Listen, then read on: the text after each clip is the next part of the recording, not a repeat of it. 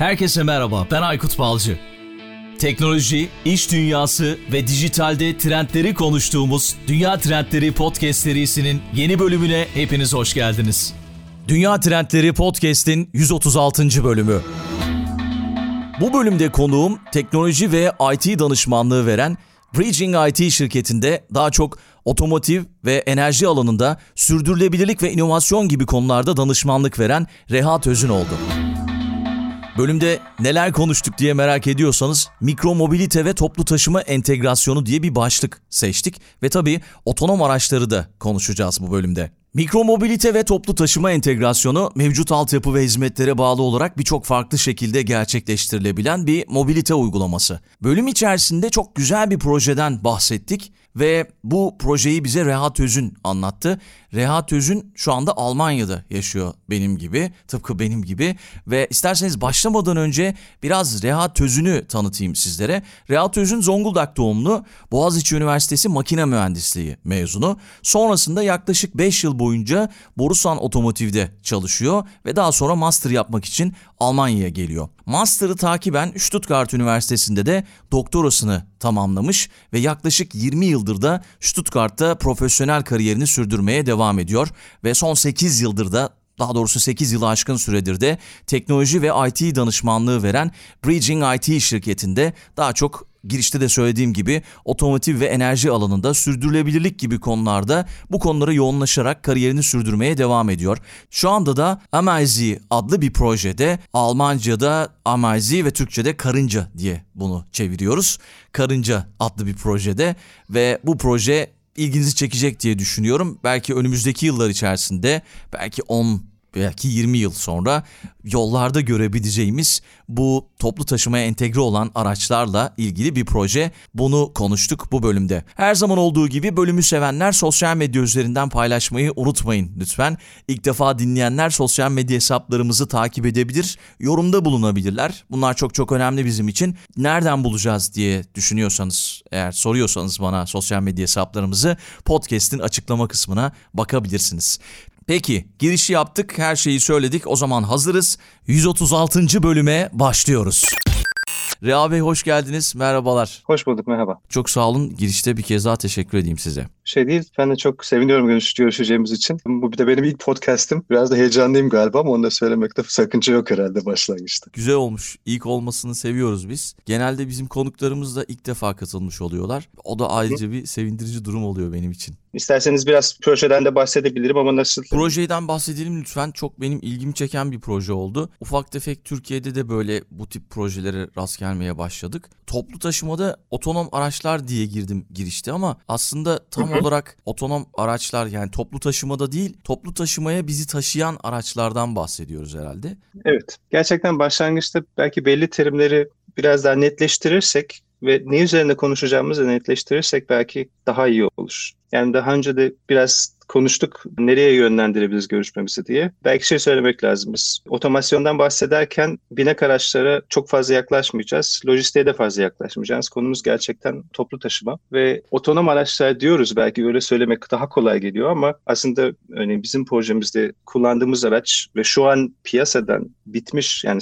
alabileceğiniz, satın alabileceğiniz araçlar içerisinde büyük ihtimalle en iyisi aslında otonom değil. Sonuçta önceden belirlenmiş bir hat üzerinde giden, yapay raylar üstünde giden de diyebileceğiniz bir araç bu raylar üzerinde giderken çevreyi nelibeti algılıyor. Ne olduğuna bağlı olarak devam etmeye veya durmaya karar veriyor. Ama bizim aracımız mesela eğer bir sorun varsa hattın üzerinde o hattın etrafında dolaşmayı beceremiyor. Onun için e, araçta bir tane bir tür joystick kullanan bir e, sürücümüz var. Şey yok çünkü, direksiyon yok çünkü araçta. Evet. Dolayısıyla o tekrar bu engelin etrafından dolaşıp aracımızı tekrar normal hatta geçiriyor ve hatta devam ediyoruz. Uzun lafın kısası otonom diyoruz ama aslında şu anki teknoloji piyasada satın alabilir kullanabileceğimiz teknoloji otonom seviyesini vermiyor. Daha çok otomatize olmuş araçlar bunlar. Yüksek derecede otomatize olmuş araçlar. Ve neden toplu taşıma? Çünkü özellikle bizim projemizde konumuz teknoloji ağırlıklı ama bizim için önemli olan teknoloji nasıl kullandığımız, teknolojiyi için kullandığımız. Bu proje kamu finansmanı olan bir proje, kamu, kamu tarafından finanse edilen bir proje. Ulaştırma Bakanlığı, Yerel Ulaştırma Bakanlığı bize finansman sağlıyor. Ve onların amacı ve Almanya'daki politikayı biraz takip ediyorsanız yeşil, yeşil siyah bir yönetim yani yeşillerin ağırlıkta olduğu bir yönetim evet. bizim bölgemizde. Bu bakanlık da yeşiller tarafından yönetiliyor ve amacımız gerçekten e, iklim değişikliğine karşı yaptığımız şeylerde ulaşımın rolünü güçlendirmek. Yani ulaşımın karbondioksit üretimini düşürmek, ulaşımın iklim değişikliğindeki negatif etkisini azaltacak şeyler yapmaya çalışıyoruz. Bu o çerçevede bizim aracımız var. Yani hedefimiz toplu taşımayı Almanya'da arttırmak. Toplu taşımanın hatta araştırmalarda ortaya çıkan şey 2030'da mesela gerçekten iklim değişikliğine karşı ciddi bir şey yapacaksak toplu taşımanın iki kat daha fazla kapasitesi olması gerekiyor. Bunu yapmak istediğiniz zaman şeye bakmanız lazım. Bunu eğer bunu yapabilecek param var mı? İyi kötü bir bütçeleri bulmak kolay ama kullanacağınız araçları sürecek şoförünüz yok. Şu an gerçekten bir iş gücü sıkıntısı var Almanya'da. Yeteri kadar personel bulmak kolay değil. Dolayısıyla düşünceler hemen o zaman otomatize edebiliriz. Teknolojinin yanında özellikle olarak bu entegrasyon, toplu taşımaya, otonom araçların entegrasyonu ile ilgili ne yapabiliriz? Teknolojinin ötesinde neler yapılması gerekiyor? Bunlarla ilgileniyoruz. Anladım. Şimdi ben sizin projenizi inceledim. Yani normalde ana bir hat var ama o Hı? hatta ulaşmak için insanlar yine bir toplu taşıma kullanmak zorunda ya da kendi araçlarıyla evet. gitmek zorundalar. Kendi araçlarıyla gitme durumunu ortadan kaldırmak için çünkü bu da çevreye zarar oluyor. Böyle bir proje ortaya çıkmış. İnsanlar bu shuttle'ları kullanacaklar toplu taşımaya entegre bir şekilde hı hı. ve dolayısıyla hem çevreye katkı sağlamış olacaklar hem belki ekonomi açıdan kendilerine katkı sağlamış olacaklar ve daha hızlı bir şekilde belki ulaşmış olacaklar enteresan gerçekten. Dünya üzerinde baktığımızda birçok ülkede pilot uygulamalar başladı bu konuyla alakalı. Ne gibi gelişmeler var? Siz ne gibi ilerlemeler kaydettiniz? Biraz belki bundan bahsedersiniz. Otonom araçlar tabii çok yeni bir konu değil. Bakarsanız hatta 1920-1930'lardan itibaren uzaktan kumandalı araçlarla hani şoförsüz araçlara yönlenmeye çalışmak, onları bir vizyon olarak yani dediğim gibi yeni bir şey değil. Hatta 30'lardaki teknoloji fuarlarına bakarsanız Amerika'da bir sürü böyle vizyoner proje var. Bomboş otobanlarda şoförsüz giden araçlar, işte onun içinde oturan aileler, kağıt oynayan aileler vesaire. Hı? Evet bunlar daha çok dediğim gibi oyuncak arabalar gibilermiş zamanında en sonuçta radyo kumandalı. 2000'li yıllardan itibaren yavaş yavaş elbette kullandığımız IT'nin kapasitesinin de artmasıyla gerçekten otonom araçlar üzerinde ilk çalışmalar başlıyor. Hatta ilgilenenler DARPA Challenge'ı bakabilirler. Evet. Amerikan hükümetinin daha doğrusu Amerikan ordusunun aslında finanse ettiği çölde A noktasında B noktasına gitmeyle ilgili bir yarış üniversitelerin katıldığı. Bu yarışlarda katılan takımların personelini işte 2010'lardan itibaren gerçekten şu anda etkisi hala devam eden özellikle teknoloji şirketlerinin, otomotiv şirketlerinin ya da startupların ağırlıklı olarak çalıştıkları otonom araçlar komünitesine baktığınız zaman o, o yarıştaki insanları tekrar görüyorsunuz. Hala köşe noktalardılar. Ve dediğim gibi e, büyük teknoloji firmaları örneğin Google veya startuplar Mobileye örneğin ya da otomotiv firmaları, otomotiv yan sanayicileri, Bosch, Daimler gibi bu konuda çalışıyorlar. Bir kısım tabii ki binek araçları üzerine çalışıyor. Çünkü bu otomasyon ve toplu taşımaya baktığınız zaman belki iki tane ana akım var, ekol var. Bir ekol teknoloji firmalarının Uber gibi teknoloji firmalarının desteklediği ya da ortaya koyduğu bir vizyon toplu taşımayı otomatik araçlar ya da otonom, otonom hareket eden araçlarla Entegre Nasıl söyleyelim. Entegre etmek değil tam onun yerini alması aslında. Yerini alması. Anladım. Yani e, Uber'in istediği otobüse ihtiyacın yok. Hani evinden işine gideceksin. Benim otomatik aracımı çağır. O seni kapından alsın. Diğer kapıya götürsün. Otobüse ihtiyacın yok. Ben seni istediğin yere götürürüm. Peki Oradaki Uber vizyon bu. Yani şey mi yapmak istiyor? Kendisinin mi olmasını istiyor? Çünkü hani... elbette tabii. Hı-hı. Tabii. Çünkü Uber'in Çünkü... hiç aracı yok biliyorsunuz yani kendi aracı. Ki on, olmamasıyla da övünüyor ya.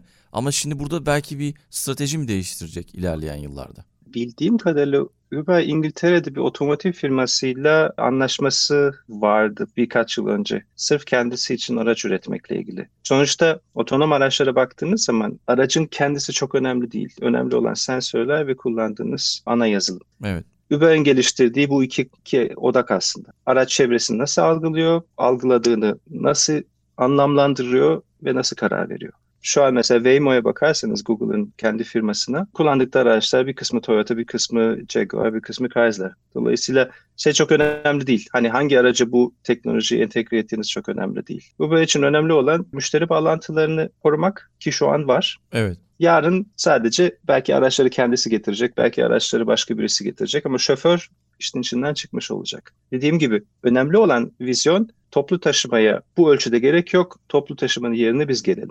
Ama yapılan araştırmalar da gösteriyor ki bunun avantajları olsa da bu yaklaşımın çünkü eğer bu kabul görürse Aykut Bey diyecek ki ya benim araba almama gerek yok tüm ihtiyacımı Waymo'nun araçları da Uber'ın araçları üzerinden yönlendirebilirim. Sonuçta trafiğe kayıtlı olan araç sayısının azalacağı öngörülüyor. Ama aynı zamanda daha az olsa da bu araçların sayısı verilen bir anda trafikte hareket halde olan araç sayısının da çok artacağı görülüyor. Artacak evet. Dolayısıyla hani bugün belki 10 aracımız varsa bunların verili bir anda 5, 6, 7 tanesi park halinde. Geri kalanları trafikte. Trafiğe katılan sayı, araç sayısı sabahları ve akşamları arttığında ne olduğunu görüyoruz sonuçta trafik sorunlarında. Kötü vizyon daha doğrusu olabilecek kötü bir senaryo. Belki trafiğe 5 araç kayıtlı ama bunların hepsi sürekli hareket halinde. Bunun iyi mi yani daha çok sanki kötü bir yere götürecek biz gibi görünüyor. Bizim projemizin de desteklediği ikinci akım otonom araçların ana toplu taşıma hatlarına destekleyecek şekilde dahil edilmesi. Dolayısıyla siz bu araçla kapınızdan alıp işe götürülmeyeceksiniz ama belki diyeceksiniz ki beni buradan al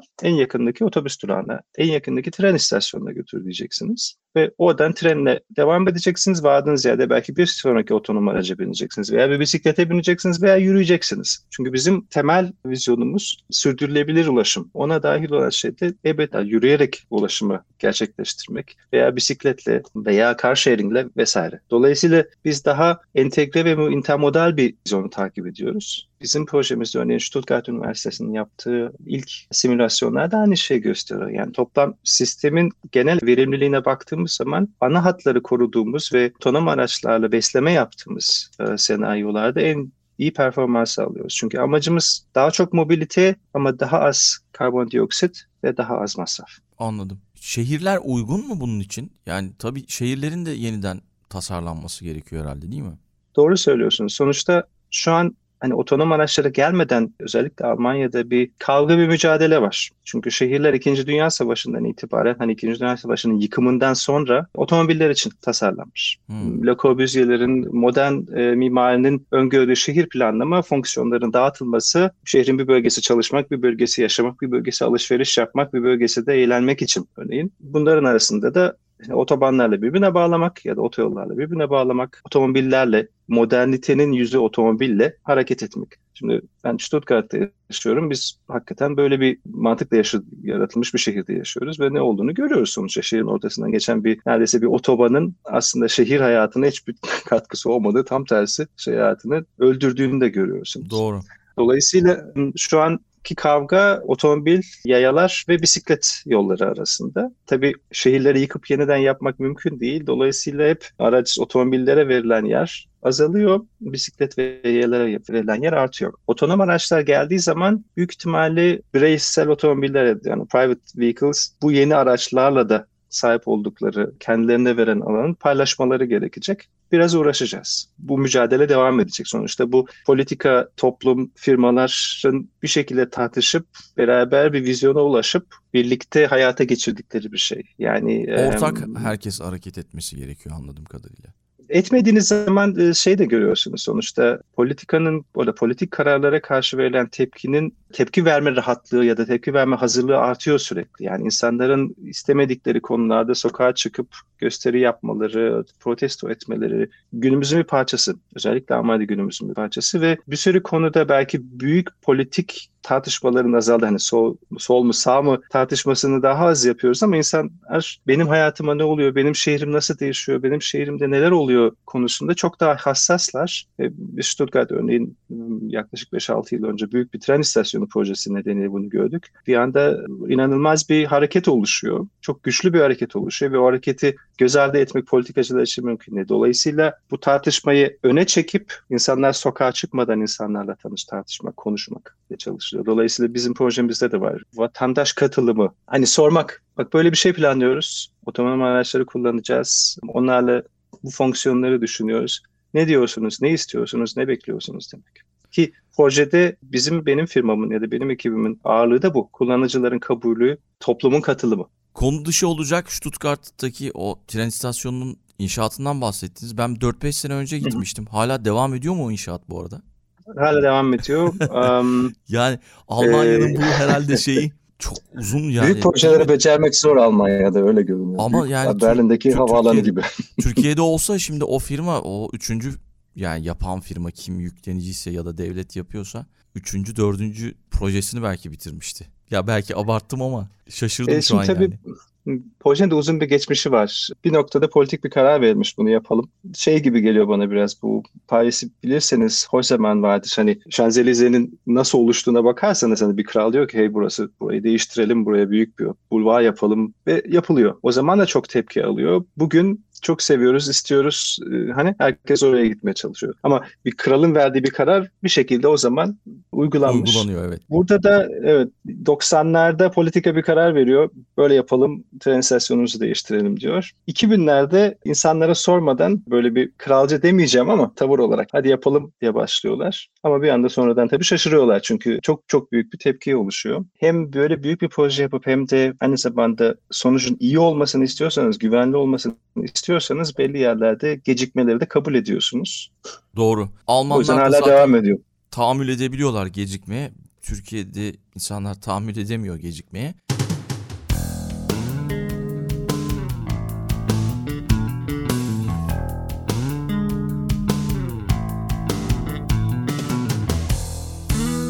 Şimdi otonom araçlarla ilgili haberlerin çoğuna bakıyorum ben, takip de ediyorum. Hep binek araçlara odaklanıyor sanki. Hı hı. Ama şehirler ortak toplu taşıma modellerine bakıyorlar. Az önce de konuştuk. Şimdi toplu taşıma kullanıcılarının bu otonom toplu taşımaya bakış açısı nasıl? Sanırım güven en büyük sorun. İşte yani yine aracın içerisinde birinin olması gerekiyor dediniz. Kullanıcı deneyimleriyle ilgili Hı hı. şimdi pilot uygulamada siz araştırmalar yapıyorsunuz. Onların bakış açıları nasıl? Onu da merak ediyorum açıkçası.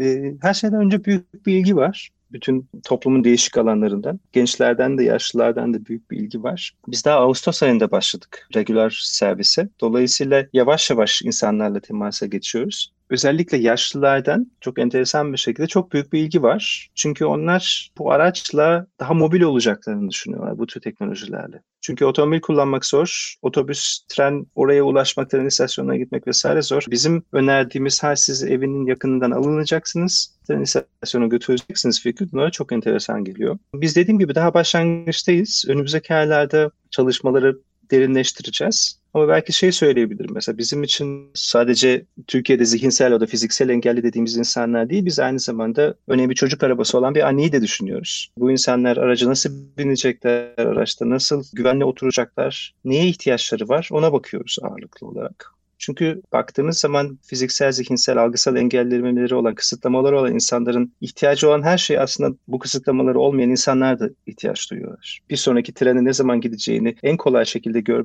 göstermeye çalışmak hem görme sorunu olan bir insanın faydası var ama size de faydası var. Çünkü siz de çoğu zaman eğer özellikle yeni bir tren istasyonundaysanız neredeyim, ne oluyor, ne zaman gecikme var mı bakmaya çalışıyorsunuz. Yani dolayısıyla engelliler için yaptığımız her şeyin aslında herkes için, tüm toplu grup için bir faydası olduğunu fark ettik.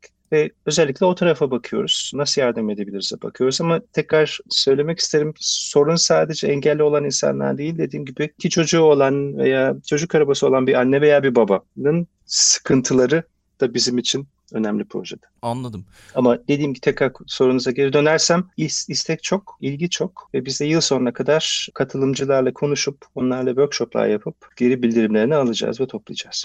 Çok çok ilginç gerçekten. Bir yandan da tabii Türkiye'yi gözümün önüne getiriyorum. İşte özellikle İstanbul'u gözümün önüne getiriyorum. Biraz daha bizi dinleyen podcast severlerin daha iyi anlaması için yani mesela şöyle bir şey olacak değil mi? Ben böyle anladım. Diyelim ki Me- Mecidiyeköy'deki metrobüs durağına gitmek istiyorsunuz ama siz metrobüsün yakınlarındasınız. Onun için bir daha bir toplu taşımaya binmeniz lazım ya da yürümeniz lazım Hı hı. ya da bisiklete binmeniz lazım ama bisiklete binseniz de onu koyacak alanlar çok sınırlı Türkiye'de. Onun için bir shuttle var. Bu otonom. O shuttle'a biniyorsunuz ve durağa geliyorsunuz.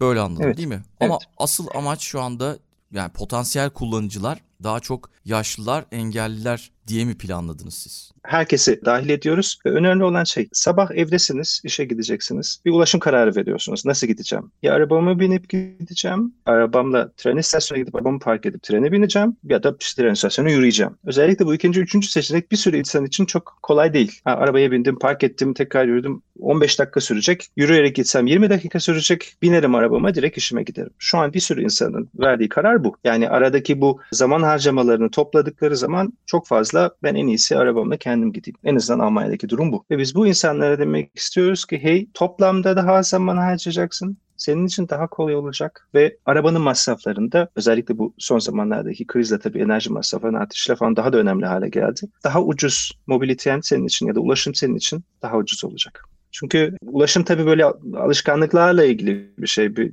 umduğumuz şey de şu ki bu araba evde kaldığı zaman siz otobüse binmeye, shuttle'a binmeye alıştığınız zaman belki de bir noktada bu arabanın masrafına da gerek yok. Ben bunu artık satayım ve kurtulayım diyeceksiniz. Yani aslında hedefimiz ulaşım alışkanlıklarını Ve neden otonom araçlar belki orada onu tekrar söylemek lazım. Normalde aynı hizmeti şoförlü bir araçla da verebilirsiniz teoride. Ama dediğim gibi bu şoförler yok. Personel gerçekten bulmak zor. Artı toplu Almanya'da personel masrafları toplamda masrafı ve fiyatları çok etkiliyor. Vizyon gerçekten toplamda daha fazla ulaşım imkanını daha ucuza vermek. Bununla ilgili mesela sadece biz değiliz başkaları da araştırmalar yapıyor. Mesela McKinsey'nin bir, e, bu yılın başında çıkan bir çalışmasında 2030'larda teknoloji bu şekilde devam ederse bu anki toplum taşımayla aynı seviyeye geleceğini otonom araçların söyleniyor. Bunun da taksiden %40, %20 daha ucuz olacağını gösteriyor. Dolayısıyla toplamda varacağımız yerde bireysel araçla trene binmek veya bireysel araçla taksinin konforu ama aynı zamanda da daha düşük maliyetler gibi bir karışım olacak. Eğer bu karışımı da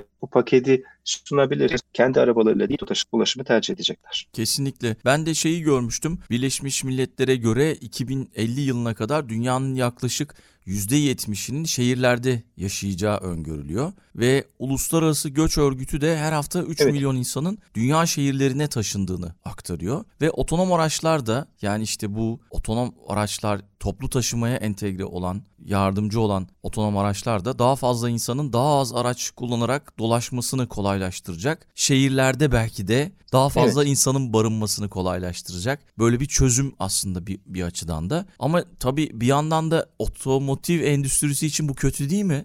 Otomotiv endüstrisi e, önce söyleyeyim az araçla daha fazla ulaşım imkanı sağlamak, yani ulaşım kapasitesini arttırmak. Bir önceki sorunuz vardı şehir planlama ile ilgili. Belki onunla ilgili bir bağlayayım sonra tekrar otomotiv sektörüne döneriz. Tabii eğer becerebilirsek bunu gerçekten daha az araçla daha fazla ulaşım sağlayabilirsek şehirlerde bize alan kalacak sonuçta. Bir hedefte o gerçekten yani şu an otomobillere ayrılan yerin belki otomobillerden tamamen alınması ve özellikle şehir merkezlerinin araçlardan arındırılması bir hedef de var. Daha ufak şehirlerde örneğin Mulhouse'da görebiliyorsunuz. Bir şehrin araçlardan arındırıldığı zaman hayat kalitesinin ne kadar arttığını görebiliyorsunuz. Böyle bir vizyon da var gerçekten. Yani ulaşmak istediğimiz yer sadece çevre değişimini ya da iklim değişikliğine bir karşı bir hareket yapmak değil, hayat kalitemizi arttırmakta toplamda.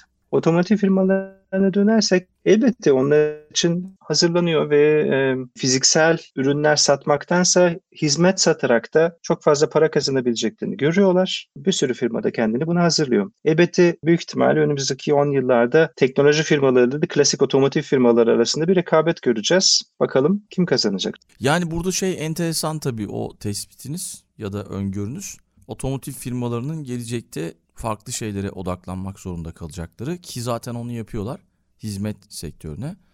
Yani hizmet sunmaları gerekiyor. Enteresan gerçekten ve şeyi de söylemeyi unuttuk. Bu otonom araç elektrikli olacak tabii. Değil mi? Sonuçta bizim projemizdeki araç da elektrikli ve benim bildiğim tüm projelerde araçlar Almanya'da yaklaşık 60 tane proje var şu an benzer. Hepsi elektrikli araçlar kullanıyorlar. Peki o zaman şeyden bahsetmek istiyorum. Bu otomatik ulaşımın e, potansiyel kullanıcıları kimler? Siz sadece engellileri mi hedefliyorsunuz yoksa yaşlı kişileri mi hedefliyorsunuz? Bu konuda istatistik ve öngörüler neler? As- aslında bunu da Hı-hı. merak ediyorum. Belki önce şey tekrar söylemem lazım. Bizim tek amacımız zorlukları, engeller olan insanları kazanmak değil. Ama şeyi fark ettik. Eğer araçta tüm ulaşım sürecinde yaptığımız değişiklikler, onlar için yaptığımız değişikliklerin herkese faydası olduğunu fark ettik. Sonuçta bizim amacımız toplumdaki tüm grupların toplu taşımaya yönelmesi. Dolayısıyla engellilerle belki daha fazla ilgileniyor gibi görünüyoruz ama sonuçta onlar için yaptığımız her şeyin herkese faydası var. Ki başka projelerle de temas halindeyiz. Örneğin Ahın'dan benzer projeler yapan bir ekiple tekrar yakınlarda görüştük. Onların tecrübesi de aynı. Yani tek tek ayrıntılı bakarsanız bir 15-16 alan var çalışacağınız. Yolcunun yolculuğunu aradığı hani hangi otobüse bineceğim, saat kaçta, biletimi nereden alacağım, biletim kaç lira diye düşündüğü o süreçteki her adıma baktığınız zaman sonuçta yapmanız gereken şey verilen bilgilerin daha açık, daha kolay algılanır hale getirilmesi. Tren istasyonlarında, otobüs duraklarında kaldırımlarla ilgili, merdivenlerle ilgili sorunların kaldırılması dolayısıyla çocuk arabası olan veya tekerlekli sandalyede olan insanların da rahatça araçlara binebilmeleri gibi adım adım gidiyorsunuz sonuçta bu müşteri yolculuğu ya da customer journey'i takip ederseniz. Ve örneğin tekerlekli sandalyede oturan birisinin yaptığınız her adım, attığınız her adım normal insanlara da faydası var. Dediğim gibi hedef o. Kesin Anladım. yani daha yakından bakarsanız potansiyelin nerede çok olduğunu görüyoruz. Her gün işe gidip gelen insanlarda biz özellikle büyük bir potansiyel görüyoruz. Çünkü bu insanlar belki yakınlarında bir toplu taşıma imkanı olmasına rağmen o aradaki mesafeyi gitmek istemedikleri için veya o aradaki mesafeyi araçlarıyla gidip park edip araç değiştirmek istemedikleri için direkt olarak en azından Almanya örneğinde evlerinden çıkıp otomobilleriyle işe gidiyorlar. Ve bizim amacımız bu insanlara diyebilmek ki hey bırak arabanı evde bak otobüsle buraya gelebilirsin oradan hemen trene geçip çok kısa sürede işine ulaşabilirsin. Bu sürede de zaman kazanmış olacaksın dolayısıyla çünkü eğer özellikle ulaşım kalitesi yüksekse o süreç eğer düşünürseniz iş hayatınızda, normal hayatınızda size kazandığınız, kendinizi ayırabileceğiniz, dinlenebileceğiniz, belki rahatlayabileceğiniz bir an. Dolayısıyla diyoruz ki toplu taşımaya yönel, hayat kaliteni arttır, masraflarını düşür, zamanını daha iyi kullan. Anladım. Ama dediğim gibi bu insanlar daha çok Almanya'da Penda denilen işte her gün işe gidip gelen insanlar. Örneğin Mecidiyeköy işte atıyorum avcılar arasında işe gidip geliyorsunuz. Otomobile gidersiniz 45 dakika, 1 saat yolda harcayacaksınız. Onun yerine aynı 45 dakikayı belki otobüste geçirin ya da trende geçirin ama o zamanı başka şekilde kullanabilin. Kitap okuyun, Ama söylemeyeceğim. podcast dinleyin. Evet, özellikle podcast dinleyin belki değil mi? Belki evet. evet. Peki şeyden bahsetsek, biraz zorluklarından bahsetsek. Yani otonom araçlarla ilgili Hı hı. çok fazla yayın yaptık. Zorluklarından da bahsettik ama tabii şimdi sizin bu projeniz biraz daha farklı. Bu teknolojiyi geliştirme açısından şu anda karşı karşıya olunan temel zorluklar neler? Belki bunlardan bahsetmekte yararlı olur diye düşünüyorum. Evet. Belki iki alan ayırabiliriz. Teknik, teknolojik zorluk öncelikle gerçekten insanın kabiliyetlerini, algısını, e, karar verme yeteneğini kopyalamak. Gerçekten hani çevremiz aslında o kadar çok değişken anlar sunuyor ki bize her an gördüğümüz şeyi anlamak, anlamlandırmak ve ona bağlı olarak da bir karar vermek bizim tabii çocukluğumuzdan itibaren öğrendiğimiz bir şey ama bunu bir cihaza, bir sisteme öğretmek istediğinizde bunun ne kadar zor olduğunu görüyorsunuz. Örneğin bir logar kapağından çıkan su buharının bir sorun olduğunu yani durması mı lazım aracın yoksa üzerinden devam edebilir mi? Şu anki aracımız ona tam karar veremiyor. Çünkü anlamlandıramıyor orada gördüğü Hmm, şey. Sadece bir engel olduğunu görüyor. mesela. Evet. Evet. E biz bunu tekrar tekrar görüyoruz. Her o noktada araçtaki e, joystickle personelimiz onu onun etrafından dolaşması ya da üzerinden geçmesi gerekiyor o kapağı. Bu işin bir tarafı ama bununla çok uğraşılıyor. Dediğim gibi 2000'lerden 2010'lardan itibaren uğraşılıyor. İlerlemede kaydediliyor. Örneğin en kolayı YouTube'a gidip Mobileye'in videolarına bakarsanız özellikle bir gece hat sürüşü var Mobileye'in. E, çok böyle karışık bir trafikte İsrail'de çok çarpıcı. Yani gerçekten aracın hangi anlardan görüp algılayıp karar verdiğini görmek gerçekten çok çarpıcı. Ama mesela şu an almak isteseniz alabileceğiniz bir teknoloji değil. Şu an hala geliştiriliyor, pilot projelerde kullanılıyor ama şey olarak, komersiyel olarak hangi bir piyasada satılan, alabileceğiniz bir şey değil. Dolayısıyla teknoloji gelişiyor, böyle bir sorun var. Bizim ama projede baktığımız şey toplu taşıma şirketlerinin ki Almanya'da bunların bir kısmı kamusal, örneğin şehirlerin kendilerine ait organizasyonları var. İstanbul'daki gibi veya başka şehirlerdeki gibi Türkiye'de. Ama özel firmalar da var şehirlerde. Özellikle küçük şehirlerde kamusal doğrusu toplu taşıma hizmeti veren. Sorun bu firmalar bu araçları nasıl kendilerine entegre edecekler? Çünkü çok yeni bir teknolojik kapasite gerektiriyor. Bu personele şu an sahip değiller. Te- altyapıya da sahip değiller. Bunu öğrenmek zor. Bizim projemiz bir alanı gelecekteki personel ihtiyacı. Hani araçtaki personel otomobil aracı kullanmayacak, sürmeyecek. Ona hani geçici olarak ihtiyacımız var diyoruz ama bu geçici bir ihtiyaç mı yoksa daha uzun süre bir personel tutacağız o başka hizmetler mi verecek? Çay mı yapacak, kahve mi yapacak trenlerdeki gibi? Yoksa e, insanlara yardım mı edecek? Belki bu yardım ek bir kazanım olacak e, toplu taşıma şirketleri için ya da bir çekicilik sağlayacak. Aynı zamanda geri planda çalışacak insanların da tamamen yeni profilleri var ve şu an yavaş yavaş bunu anlamaya çalışıyoruz. Kime ihtiyacımız var? Aynı zamanda önemli bir noktada bu yaz e, Alman hükümeti yeni bir önergeyle toplu taşımada otonom araçların kullanımı ile ilgili kamusal çerçeveyi kesinleştirdi. Şimdi çok kolay bir şey gibi görünüyor ama öteki taraftan baktığınızda çok zor. Çünkü bu firmaların kesin ve güvenilir bir çerçeve ihtiyaçları var ki yatırımlar yapmaya başlayabilsinler. Evet Çünkü tam da onu soracaktım. bahsettim. Hukuki konularla evet. ilgili ne gibi adımlar atılıyor diye. Yani hukuki düzenlemeler, güvenlik standartları hı hı. bu tip konularda ne gibi adımlar atılıyor diye. Ama Alman hükümeti herhalde bu adımları atmış zaten. İlk adım attılar, büyük bir adım attılar ve ki şey de kesin tabii yani bu bir süreç. Ama şu an güvenilebilir, üzerine inş bir şeyler inşa edebileceğiniz bir kamusal baz var. Burada ne kesinleştiriliyor? Hangi şartlar arasında trafiğe kaydedebilirsiniz bu aracı? Bu araç hangi alanlarda, yani bu fiziksel veya daha çok fiziksel tabii çalışabilir. Dolayısıyla şu anki bizim aracımızın trafiğe kaydı tek bir hat üzerinden. Yani araç ve hat beraber kontrol ediliyor ve beraber onay alıyorlar. Hmm, kazalarda kimin hangi sorumluluğu taşıyacağı ile ilgili şeyler var. Um, ki tam kesinleşmiş, çözülmüş bir konu değil. Hala devam ediyor tartışmalar ama sonuçta dediğim gibi kesin bir çerçeve var. O çerçevede de biz e, yavaş yavaş çalışmaya başladık. Mesela bu önergenin getirdiği şeylerden biri de belki trafik yönetim merkezlerinden gözünüzün önüne gelebilecek veya tren e, hatlarının yönetimiyle ilgili gözünüzün önüne gelebilecek bir kontrol odası diyeceğim. Hani kabaca çevirdiğimiz zaman. Hani birisinin oturduğu büyük ekranlar üzerinden olan biteni gördüğü ve gereğinde olaya dahil olduğu veya sorunları çözdüğü bir, bir teknolojik altyapı.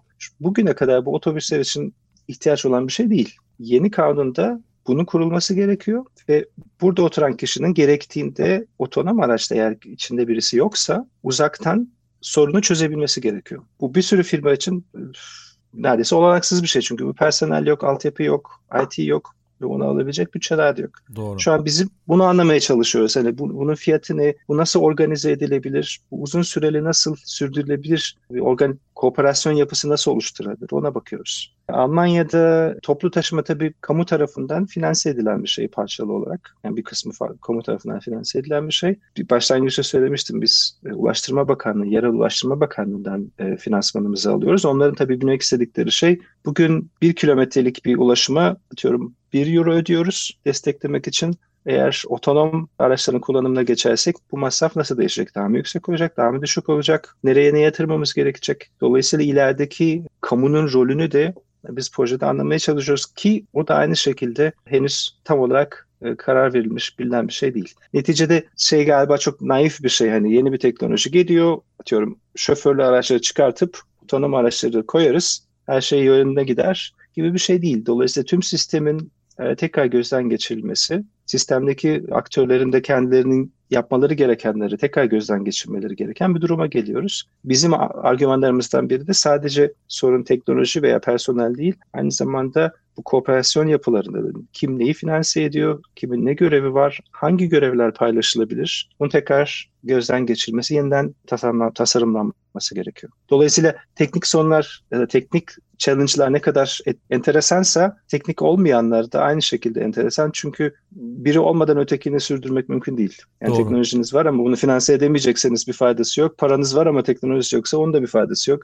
Dolayısıyla bu ikisinin birbirini iç içe girerek desteklemesi gerekiyor. Ama belki şey de söylemek lazım. Tamamen yeni konularda değil bunlar otonom araçlar. Nürnberg'e bakarsanız, Kopenhag'a bakarsanız, Londra'ya bakarsanız tren veya metro kontekstinde şeysiz yani şoförsüz, kullanıcısız trenler var. Muhteşem çalışıyorlar. Hatta Londra örneğinde sistem zor bölümleri sistem üstleniyor. İş kolaylaştığı zaman insan eli işin içine giriyor gibi şeyler var. Dolayısıyla hani bu challenge'ları biz üstesinden gelmişiz. Şimdi bu bir sonraki sebep seviye. Çünkü tabii raylar üzerine giden bir aracı kontrol etmek ya da bir sistemde tekrar oluşturmakla şehir gibi sürekli yaşayan, değişen ekosistem içerisinde otonom hareket etmek farklı. Ama ben tamamen yani bu sorunları da tamamen aşacağımıza inanıyorum. Çoğu zaman şey soruluyor tabii ne zaman ne zaman olacak gibi.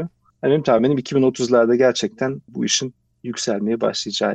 Dediğim gibi Mobileye'nin örneğine bakarsanız eğer bu gibi çözümler gerçekten e, yayılabilirse, rekabetçi fiyatlarla piyasaya sunulabilirlerse gerçekten enteresan şeyler olacak gibi geliyor bana 2030'lardan itibaren. Kesinlikle ben de katılıyorum. Türkiye'de bu arada otonom tren Türkiye'de var biliyorsunuz. Epey yıllardır da kullanılıyor. Herhangi bir sıkıntı, bir problem de olmadı. Yani gayet güzel işliyor. Farklı ülkelerde de var ama işte orada tren rayının üstünde olmak farklı. Bir de yani başka etkenlerin olması, çevresel etkenlerin olması onlar işi değiştiriyor herhalde. Sizin işiniz biraz daha zorlaştırıyor. Belki Evet mesela kışın şey bekliyoruz biz şu an. Yağmur, sis, karda yani bizim aracımız Ağustos'ta başladı hizmete. Nasıl başa çıkacağız daha doğrusu? Ne yapacak? Nasıl devam edecek? Göreceğiz. Yani biz de bazı konularda biz de gerçekten ilk defa yaşayacağız sistemin ne kadar işe yaradığını veya yaramadığını. Ama benim çok ilgimi çeken bir proje olmuştu. Birkaç tane Türkiye'de de böyle gördüm. İşte üniversitelerin kampüslerinin içerisinde büyük kampüslerde öğrencileri alacak bir noktadan bir noktaya götürecek shuttle. Mesela bizim Anadolu Üniversitesi Eskişehir çok büyüktür kampüs. Hı hı. Yürünebilir tabii ki bu arada. Yürünebilir ama belki hani derse geç kalacaksınız. İşte son saniyede öğrencileri bilirsiniz yani. Böyle öyle bir böyle bir shuttle olsa fena olmazdı diye düşündüm şu an. Türkiye'de böyle okumuştum, görmüştüm birkaç tane proje ama 60 tane projenin olması da Almanya'da çok enteresan geldi bana.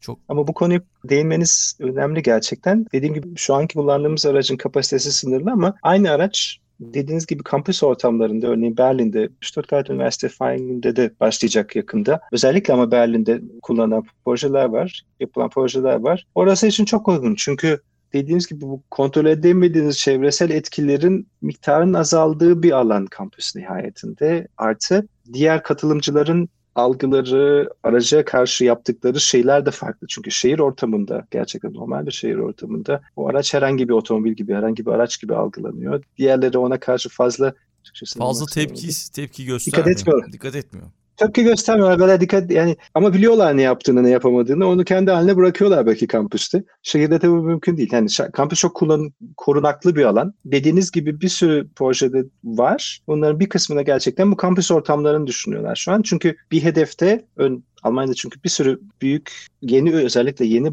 yapılan yerleşim yerlerinde kampüs benzeri yapılar var. Ve hedef şu ki araçlar kampüsün içine girmesinler. Araçlar kampüsün kıyısında bir tren, bir, bir otoparka park edilsinler. Kampüs içerisindeki tüm ulaşım bu vizyondaki gibi dediğiniz gibi otomatik araçlarla, bisikletle ve yürüyerek yapılsın. Dolayısıyla hani gelecekte yaşayacağımız şehirlerin bir öngörüsünü bu kampüslerde veya e, bu yeni kurulan e, yerleşim yerlerinde görüyoruz. Bir tür küçük ütopya diyebilirsiniz belki yaşanabilecek bir ütopya gibi. Doğru, doğru. Adını da Karınca koymuşsunuz Almanca değil mi? O da ilginç, güzel, farklı bir isim. E, karınca gibi çalışıyor herhalde çalışacak yani. Bekliyoruz ama belki Ağustos böceği gibi daha çok yani.